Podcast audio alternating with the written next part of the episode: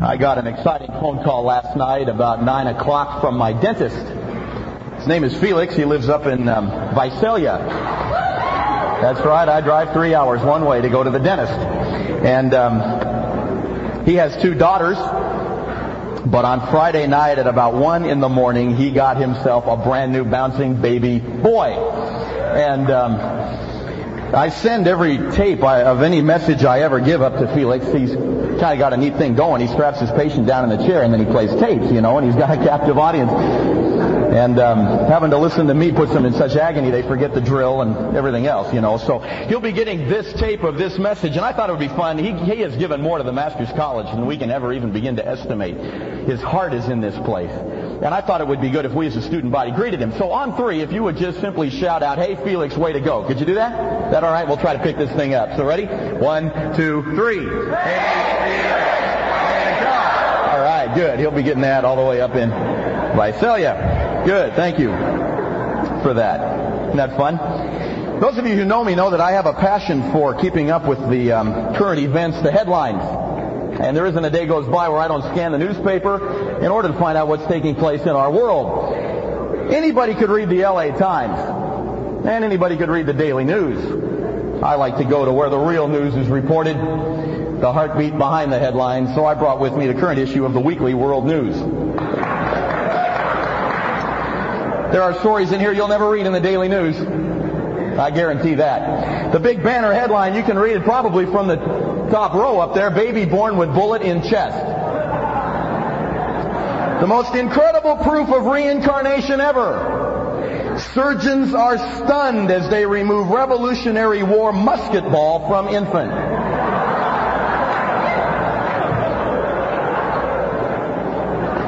You won't read that in the LA Times, I guarantee. I was sitting with Kimmy down here and she didn't believe that story. I asked you, would they print that if it wasn't true? Would they do that? In this same issue, I mean, I hit the banner issue. I, you don't just buy this anyplace. I had to go to Osco Drugs for this, you know. In this same issue, headline, Supermom has 32 babies in 36 years. And after the last baby was born, she said, quote, this boy is my last one, says pooped parent. Now you won't read that anywhere, but here. That didn't ring your bell. Okay, well then we'll move over to this one. How about this one? Um, headline, after his sister lost his ticket, 56-year-old lottery winner drops dead. No? All right. Um, any of you like to sunbathe? You like to do that? Lay out in the sun? Do you use a sunscreen? If you don't, you will now. I read this in this issue of the paper. Sun man burns to death on beach.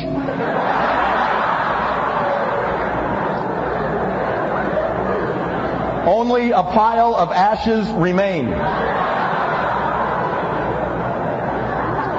I also read in this issue headline Mother goes into shock after Mother goes into shock after delivering baby chimpanzee. I read it here. You won't read that in the Daily News. I also read about a medical breakthrough. 24-year-old man conceives a child.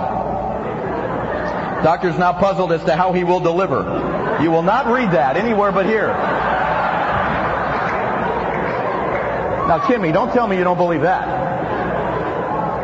I did read this in the Daily News, and this one I don't believe. I mean, I believe all these others. This one I don't believe. The Dodgers won yesterday. And the Raiders are 2 and 0. Hard to believe. The paper also went on to say that during the upcoming strike, their lawyers will be trying to pull off a legal maneuver as they try to sublease a landfill in Lancaster. It's hard to believe, but that is what's happening. I also read this in the Daily News. This was in Friday's edition of the paper. Headline, woman shot in head during argument. A woman was shot in the head during an argument with another woman over a mutual boyfriend, police said Saturday. The victim was in the intensive care section at Holy Cross Hospital in Mission Hills with a bullet lodged in her brain. Police were withholding the victim's name because they said her relatives had not been notified of the shooting. Paula Allen, age 23 of Pacoima, so overcome with jealousy, was arrested following the shooting late Friday night. She was booked into the Los Angeles Police Department's Foothill Division on suspicion of attempted murder, police said. That one I do believe. We don't laugh at that one. Jealousy is a very powerful emotion. It can even motivate a person to attempt murder. The word jealousy is a very potent word. It is a characteristically a human weakness. None of us would stand up and brag about a feeling of jealousy toward another individual.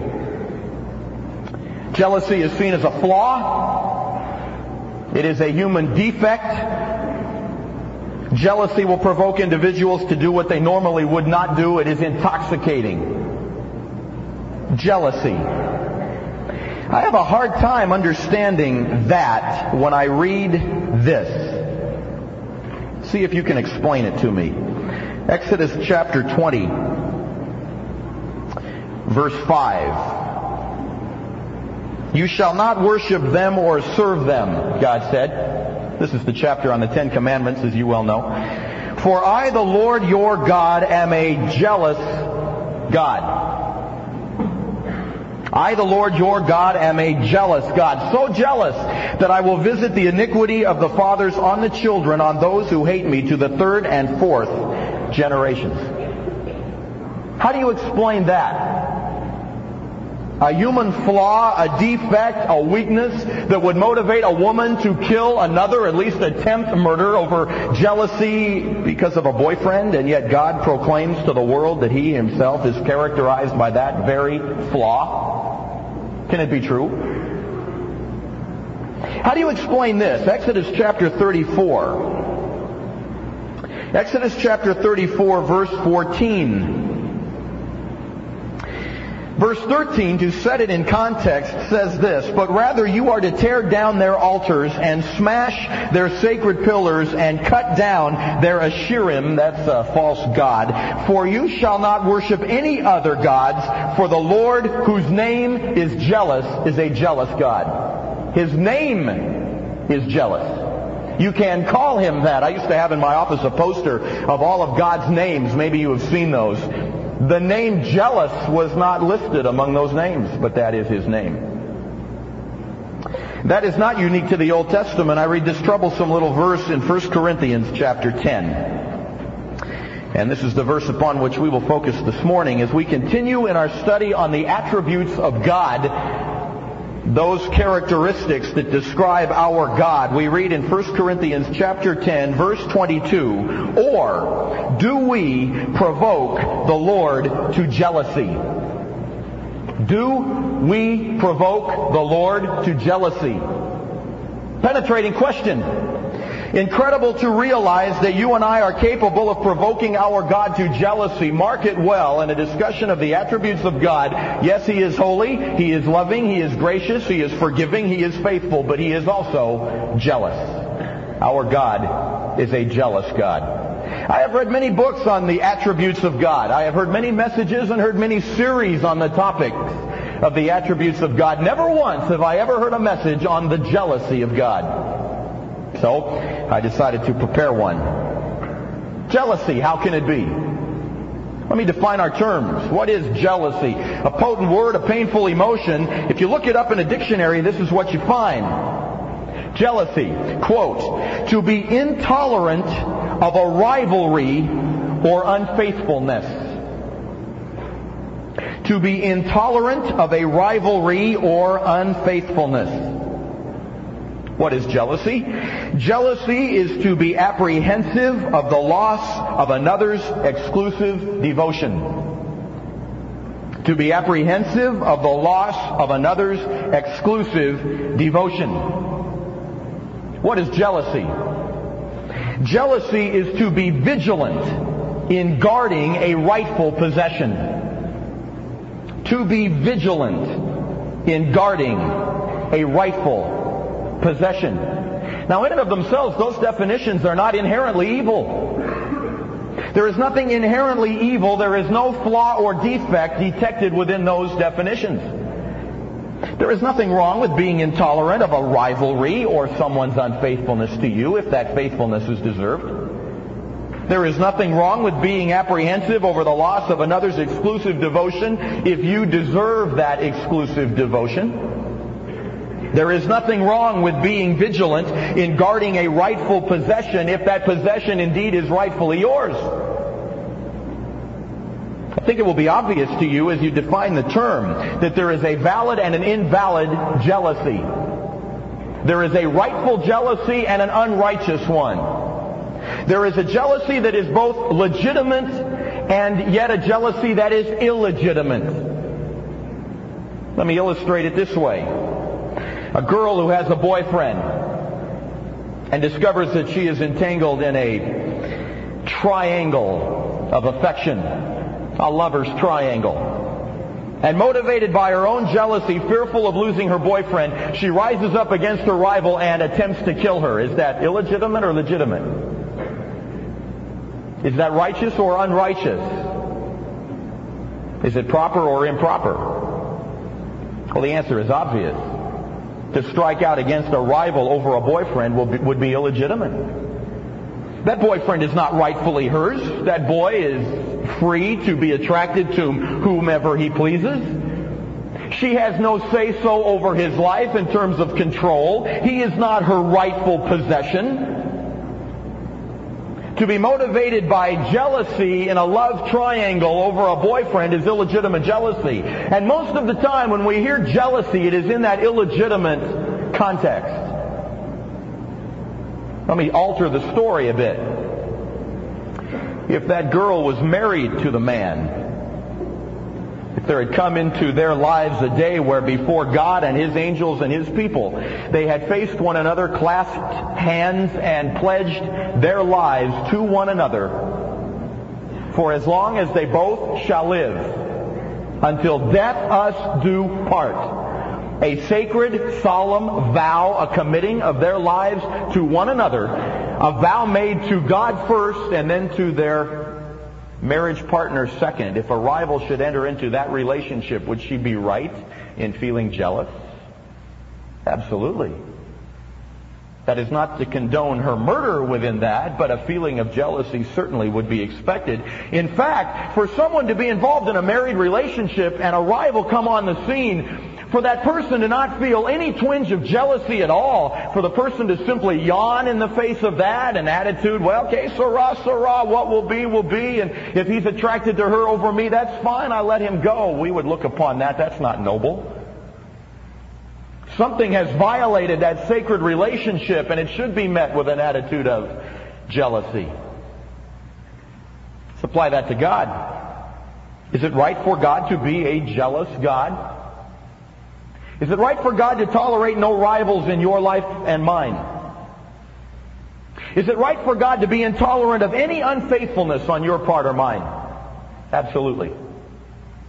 Is it a proper response for God to be apprehensive over losing your exclusive devotion to Him? Certainly. Is it legitimate for God to be vigilant in guarding a rightful possession, namely you and me? Absolutely. God has every right to be a jealous God, and He has every right to be a jealous God for four reasons. He has a right to be a jealous God, number one, because He alone is creator. He is the creator. We are His creation. And as creator, He has in our lives an exclusive and a unique relationship. By the very right of His creative act, we are to be devoted singly to Him. Nothing is to rival that. Second, he is right and just in being a jealous God because he alone is Lord. He alone is Lord. He rules the universe. He is the absolute sovereign who calls the shots, and that position will never be endangered. There is no rival to his position as Lord. And as Lord over our lives, he has every right to expect and demand of us exclusive devotion. He has every right to be a jealous God. Thirdly, because we are His purchased possession.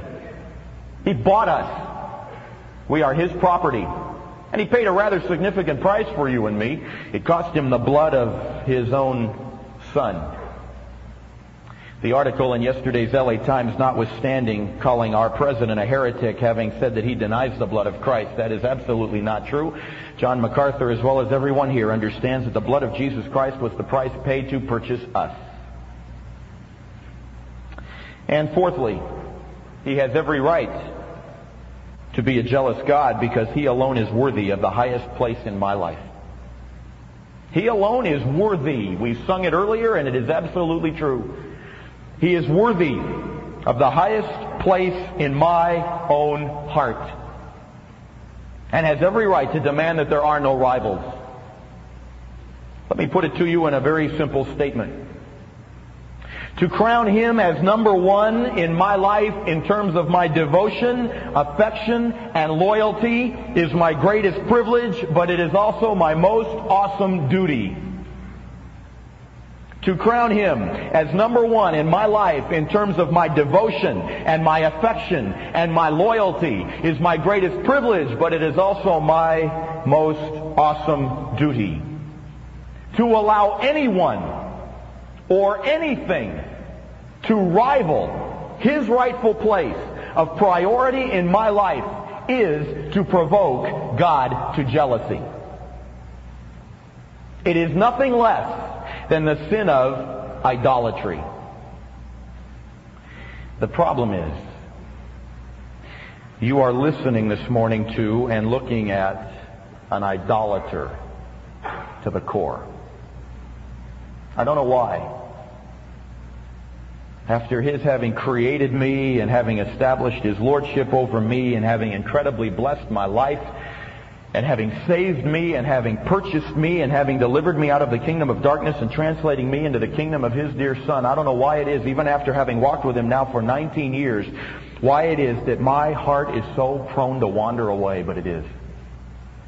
And I don't understand it. I find myself so many times becoming attached to someone or something else that rivals his position. And there are so many times when I have to take evaluation of my own life and call myself into account and deal with it. It's like the hymn writer said, prone to wander, Lord, I feel it, prone to leave the God I love. I become so easily attached to other things and other people and other plans and other programs, and I don't understand why. But depravity surges through my veins, and I long for that day when I'll be given a new body and no longer have that decadence within my own heart? It was a very appropriate question for Paul to ask. Do we provoke the Lord to jealousy? Do I? Do you? Let's find out. Let me explain it to you. An explanation of what the jealousy of God is all about in light of my own tendency toward idolatry. An explanation. If you have your Bible, turn to Revelation chapter 2. Revelation chapter 2. There was a congregation of people.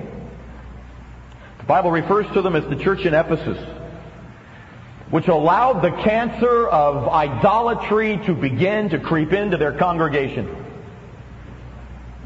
The problem is we don't just simply wake up and realize that a traumatic event has happened in our lives. We have suddenly been derailed and crowned another king in our hearts. It is something that happens gradually and many times it is almost imperceptible. And I believe with the church in Ephesus, that's what happened there.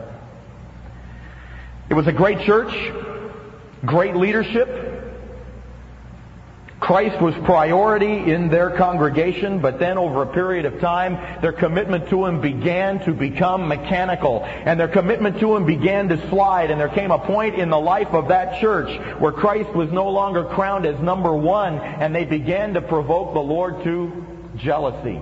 As I describe it to you, it's a great church.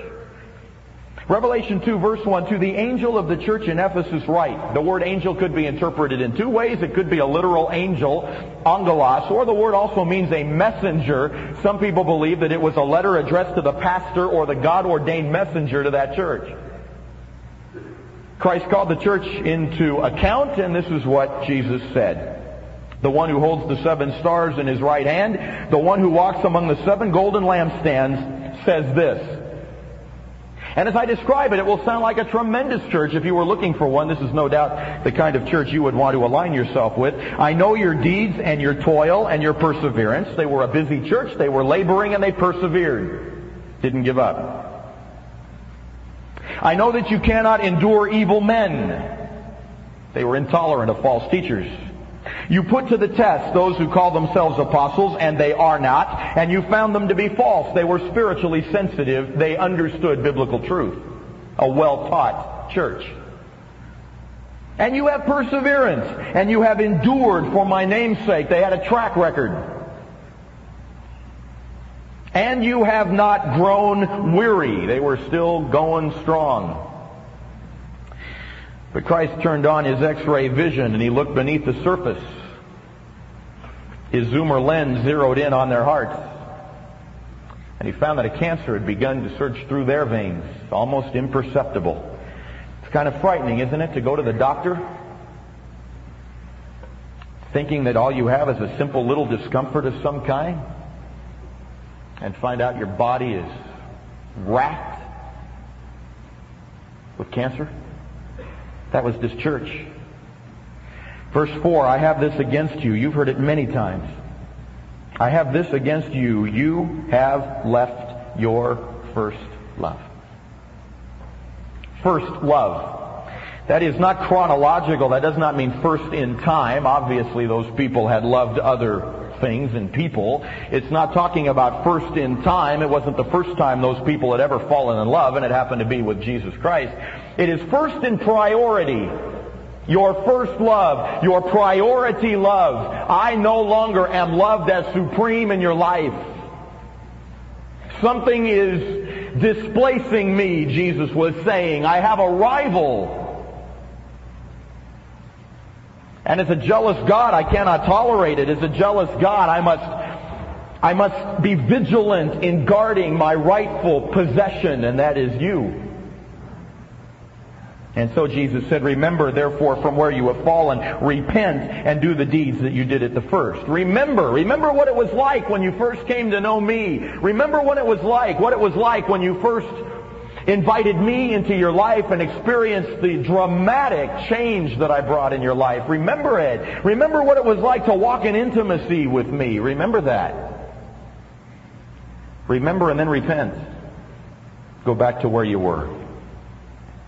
That happened to me as a student here. Some of you have heard this story before. I'm not proud of it. I came to Christ a week before my 17th birthday, and my life did a radical 180. Everything changed. My parents couldn't believe it. They thought it was another fad. Now, When he was in junior high school, he was into the Beatles. Now he's into Jesus, it'll pass. But it didn't pass. The night Christ came into my life after watching Billy Graham on a telecast in my bedroom, a flame ignited in my heart that became a burning inferno. I was a man on fire. I became a student here. And when I was a student here, it was my greatest joy and privilege to serve Him. I knew nothing of the words that can't be done. I could dream whatever dream I wanted to dream and visualize any vision and go for it. I can remember our church had a bus sitting in the parking lot, and I asked the deacons if I could take the bus and use it as a tool of ministry. And we would find high concentrations of children in our neighborhoods. And on Saturday nights, we'd drive the bus into the neighborhood and we'd hang a screen on the side of the bus, plug in a projector, pass out flyers for a quarter mile radius. And we had crowds of 200 young people come to watch free movies. And I would preach to them after the movie was over. That's how I began street preaching down in Burbank on the corner in front of 200 children. And those were glorious days. Within two weeks, we had 60 kids riding the bus to Sunday school every week. They allowed me to teach in children's church, and we had on the average three to five young people coming to Christ every week, and those were great days. You couldn't slow me down. You couldn't stop me. In my sophomore year here, I became attracted to a very fine, a very beautiful young lady. And there's nothing wrong with that. I like girls. I married one. Nothing wrong with girls. But there was something radically wrong with our relationship. Because I didn't know it, I didn't realize it. But as my love for her grew, she wasn't my first love. My first love was my fourth grade teacher, Miss Adams. I was 10 and she was 28. What's 18 years? I thought that's a good arrangement. That was my first love. She was my second. You know how the talk goes around a college campus. Everybody knew we were going to get married. It was a given. Every summer I'd fly back to her home to spend a week with her and her parents. Her parents loved me. I loved them. Everything was great. But the fire began to die. Everything I was doing, I continued to do. I had to show up every Sunday morning and teach my little class, but it became very mechanical. The kids that I was uh, ministering to, they became they became, how, how do I put it? They were a barrier to my relationship with her. They were a distraction. Maybe that's the best word to use. I wanted to be with her. I didn't want to sit on that bus anymore. I wanted to sit with her in church. I didn't want to have to preach to these little snotty kids. And I found the fire began to die and the flame began to flicker. Stopped reading my Bible. It became a textbook. I only read it when a test was coming up.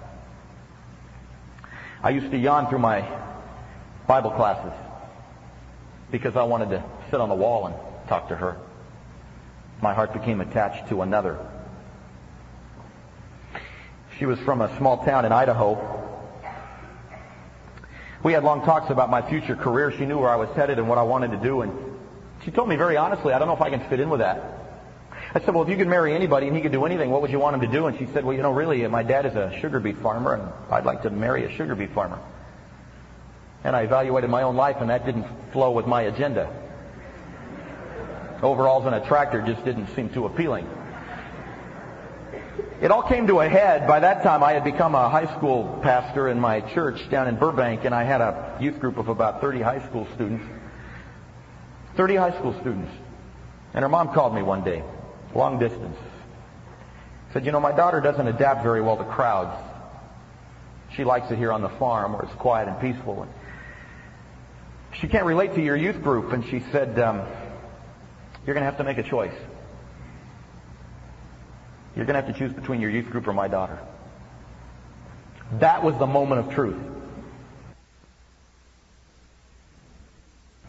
I love this girl. I cannot explain to you the emotion of that moment. You'd have to live it and be there, and many of you have. You'd have to be there to understand it.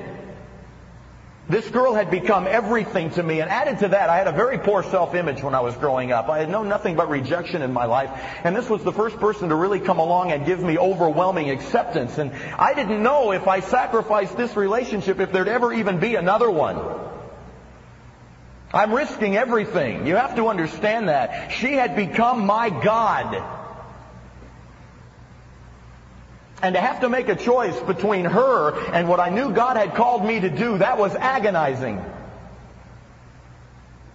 I don't want to, for one second, begin to minimize before you the traumatic emotion of that moment as I went silent on the other end of that phone. And after having wrestled for several days, Friday night rolled around and I took her out and I remember we went down here. This was a great high budget date. We went down here to Thrifty's parking lot and I parked the car and we talked.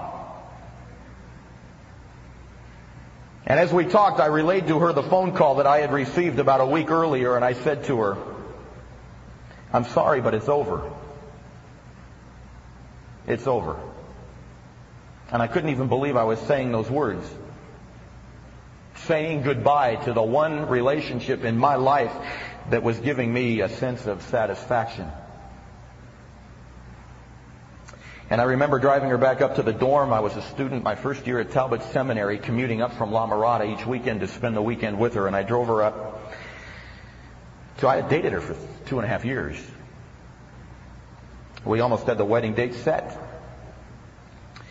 But I drove her up to Hotchkiss Lounge and we walked through the lounge and you know the double doors that go into the girls' dorm and I said goodbye to her there, turned around, walked away, and never saw her again.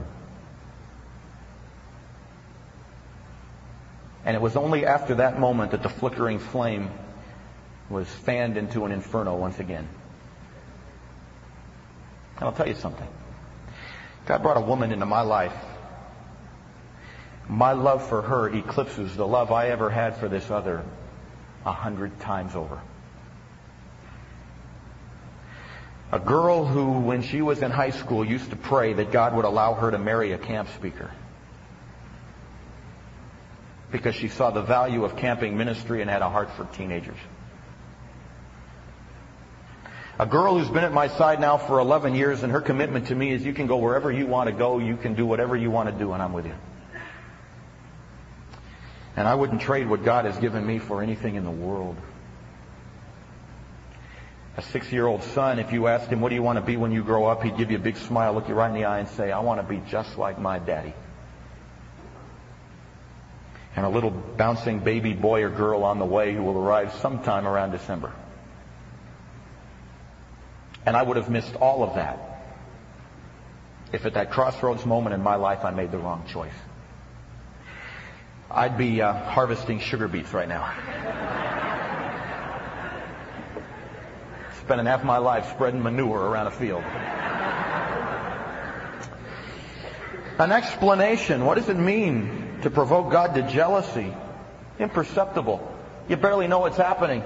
You allow someone or something to begin to capture your heart and find that your heart is slowly moving away. Don't think that's the only time I've ever faced the battle, friends. It goes on and it will be a lifetime battle. Because as 1 Timothy 4:1 says, Satan in disseminating his sadistic doctrine is very seductive. Very seductive. That's an explanation. Has it happened to you? Let's find out. Let's move into an evaluation of your life. An evaluation. How do you know? I don't know what woke me up to the moment. I guess it was the shock of that phone call. I don't want you to have to go through that, so I've come up with a kind of a questionnaire. I'm going to make a series of statements before you, and I want you to evaluate your own life. And to the degree that these statements are true of you, to that degree your heart has begun to move away. An evaluation. If the statements that I'm about to make describe the normal pattern of your life, the more of these that apply to you, the more your heart has begun to become derailed. Let's deal with it. Let's find out. Simple statements. We're going to move fast. Don't try to write them down. If you want to get a record of them, just pick up the tape. But we have to move fast. Time is always that fleeting element. So we'll move quickly. Here they are. I don't want you to be bogged down in writing down every single little dangling participle. I want you to feel free to sit back and evaluate your life as I make the statements. So here they are. Number one, when I begin to delight in someone else more than I delight in Jesus Christ. When I delight in someone else more than I delight in Jesus Christ, I find myself wanting to spend time with someone else more than Him. When my, when my attention is drawn to someone else more than Him, when I become occupied with someone else more than Him, then at that point I have left my first love and begun to provoke Him to jealousy. That's Mark chapter 12, verse 30. Mark chapter 12, verse 30. You shall love the Lord your God with all your heart, the Bible says. All your heart. Secondly, when in the depths of my own soul, I do not long for times of rich fellowship, one on one with God. When in the depths of my own soul, I do not long for times of rich fellowship, one on one with God. You know what I'm saying? You got time for everything and everyone else but Him then at that point I've begun to leave my first love and provoke him to jealousy. Mark chapter 12 verse 30, you shall love the Lord your God with all your soul. Third, when my thoughts during leisure moments do not reflect upon Christ or His Word, my thoughts during leisure moments do not reflect upon Christ or His Word, I've left my first love. Mark 12:30 again, you shall love the Lord your God with all your what? Mind. Fourth, when I easily give in to those things that I know are offensive to Jesus Christ. I easily give in to those things that I know are offensive to Jesus Christ. The key word is the word easily.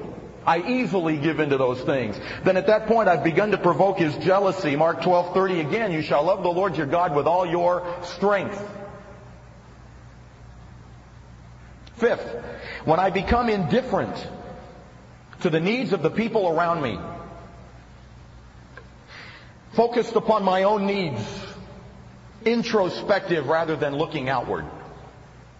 When I become indifferent to the needs of people around me, I've begun to provoke his jealousy. 1 John 3:17, but whoever has this world's goods and behold his brother in need and closes his heart against him, how does the love of God abide in him? At that point I've begun to leave my first love. Number 6, when I do not respond to those around me in a Christ-like manner. When I do not respond to those around me in a Christ-like manner, I've begun to leave my first love and provoke his jealousy. John 13:34, a new commandment I give to you that you love one another. How? Define it. Well, this is how. As I loved you, you love one another. When I don't respond to those around me the way Christ responded to those around him.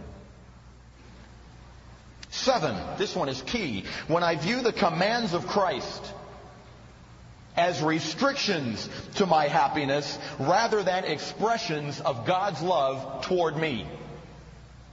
When I view the commands of Christ as restrictions to my happiness rather than expressions of God's love toward me, then I've begun to leave my first love. Jesus said at John 14, 15, if you love me, you will keep my commandments. You'll want to please me. Number eight, when I inwardly seek people's recognition or secretly strive to make a name for myself, then I've begun to leave my first love. 1 John 2:15, do not love the world or the things in the world. If anyone loves the world, the love of the Father is not in him. Well, you've heard that, this present world system, right? But Christ defines it in verse 16. What is the world? Well, Jesus defined it the boastful pride of life. The boastful pride of life when I inwardly strive for recognition of people or to make a name for myself. Number nine, when I fail to make Christ or His words known because I fear rejection. I fail to make Christ or His words known because I fear rejection. John 21, 15. Peter, who three times denied Him, three times Jesus asked him, Peter, do you love me? Number 10, when I refuse to give up an activity which I know is offensive to someone else. When I refuse to give up an activity which I know is offensive to someone else. Asserting my own rights to do whatever I want to do. Romans 14, 15. For if because of food your brother is hurt, you are no longer walking according to love, do not destroy with your food him for whom Christ died. Two more. When I become complacent to the sinful conditions around me, I tolerate sin, I begin to laugh at it, the very things that nailed him to the cross. Matthew 24, 12, and because lawlessness is increased, Jesus said, most people's love will grow cold. When I become complacent or accepting of the sinful conditions around me, then at that point I have left my first love and provoked him to jealousy.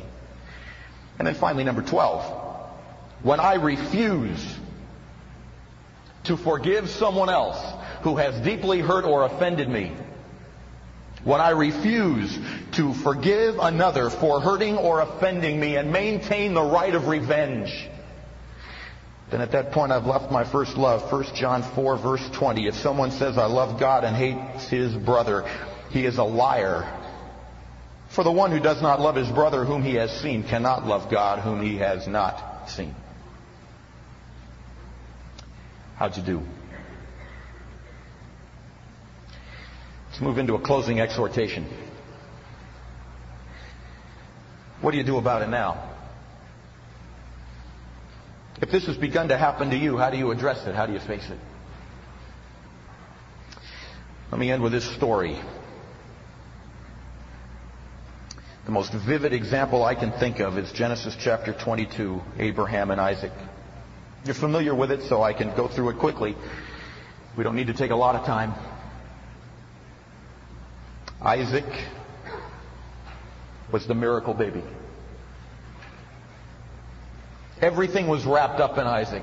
Abraham wanted a boy throughout his life, and he was the miracle baby coming to Abraham and his dear wife when they were in their 90s. God's promise was bound up in that boy. The future Messiah was bound up in that boy. And something subtle began to happen in the heart of Abraham. Rather than loving the God who provided the child, he began to love the child more than the God who created him.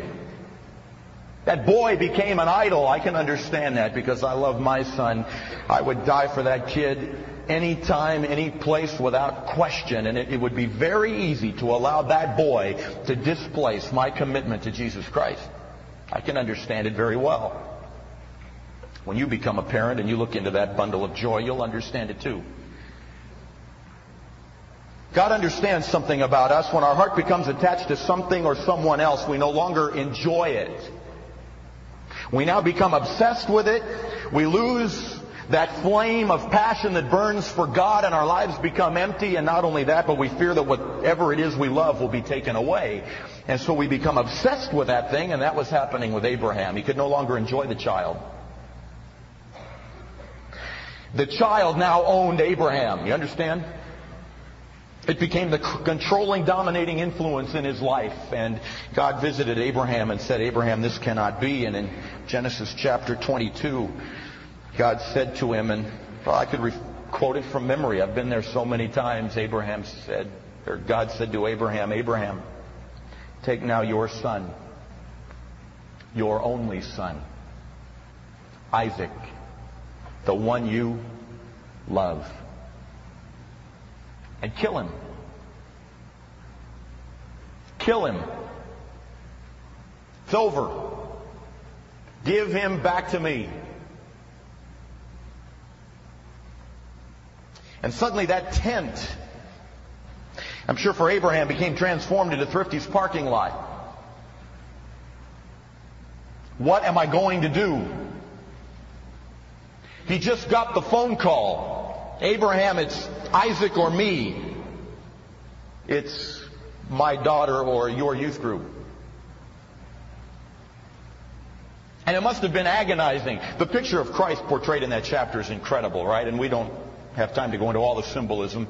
Isaac carrying the wood to erect the altar in a three days journey. And it's an incredible picture of the agony of God's own heart in giving up his son for you and me. You see, God is not asking us to do what he himself was unwilling to do. And after three days' journey, and the altar was erected, and the boy, in obedience, submission to his father, laid himself upon that altar. It must have been the most agonizing night in the life of Abraham. We can't even begin to relate to it, can we? As he understood that when the first rays of the sun pierced the midnight sky, I must walk over to that altar, lift the knife, and plunge it into the heart of that which I cherish the most. And that was the moment of truth. And the sun came up in the morning. The altar was erected. Isaac was laid upon it. And Abraham took that knife, lifted it. But then the moment of truth. It's one thing to lift the knife. It's another to plunge it in. And the moment of truth came when Abraham's hand began to descend. And at that point, God stopped his hand. And God said, Abraham, it is enough. The battle is over and you have won it, Abraham. The very willingness of plunging the knife in has caused me to be crowned as number one in your life again. And in that instance, God chose to give Isaac back to him. But it was a different relationship. Abraham didn't love Isaac less. I'm convinced of that. Instead, Abraham loved God more. And when his hand began to descend, he was taking Isaac off the throne and putting God back on it. And in that instance, God gave Isaac back. In my instance, God didn't. In my instance, the knife went all the way in. Here's the problem. When you reach that crisis point in your life where you realize that you have enshrined an idol and you must deal with it with radical surgery, as you begin to lower the knife, you never know if God's going to stop your hand or not. That's the risk. What does lowering the knife mean? That's not literal. It's symbolic for us. To lower that knife means that whatever it is in your life or mine that has taken God's rightful place and become a rival, we lay it on an altar and in our mind's eye we begin to plunge a knife into it. What does that mean? It means this. It means that I, listen carefully, that I give God the right to remove it if He wants.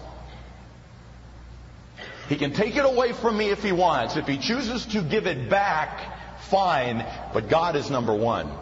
It will be number two.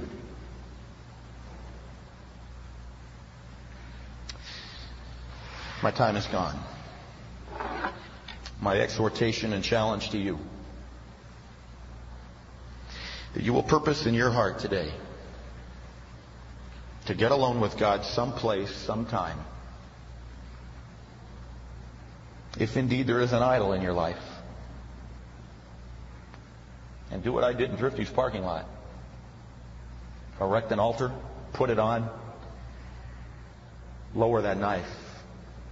God, I give you the right to remove it if you want, or the right to give it back if you want. If you remove it, I'll praise you. If you give it back, it will be number two. You will be number one to help you prepare for that moment today, and you make the appointment, or you can get alone with God somewhere privately. To help you prepare for that, I'm going to pray. And after I pray, on the screen behind me, a series of several questions will come up one at a time. As they come up, I want you in your mind to kind of isolate yourself from everybody else in this chapel. Interact with the questions. Answer them honestly. Answer them honestly. And as you honestly encounter each question, maybe perhaps making a notation or two to remind you of this moment, then later on today, when you get alone with God, one on one, plunge the knife in. It'll be the most agonizing thing you've ever done in your life. And those of you who have ever done it know exactly what I mean but the rewards are incomprehensible. Let's pray together.